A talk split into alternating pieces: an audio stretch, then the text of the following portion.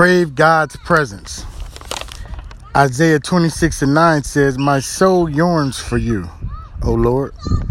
In the night, yes, my spirit within me seeks you earnestly. For only when your judgments are on in the earth will the inhabitants of the world learn righteousness, uprightness, and right standing with God.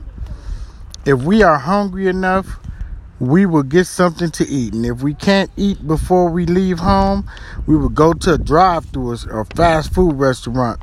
Or we will call a place that delivers food to bring it to us.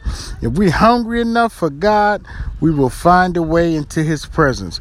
We should be so hungry for the presence of God that we absolutely will not go out of our house or tackle any kind of project until we have spent some time with God.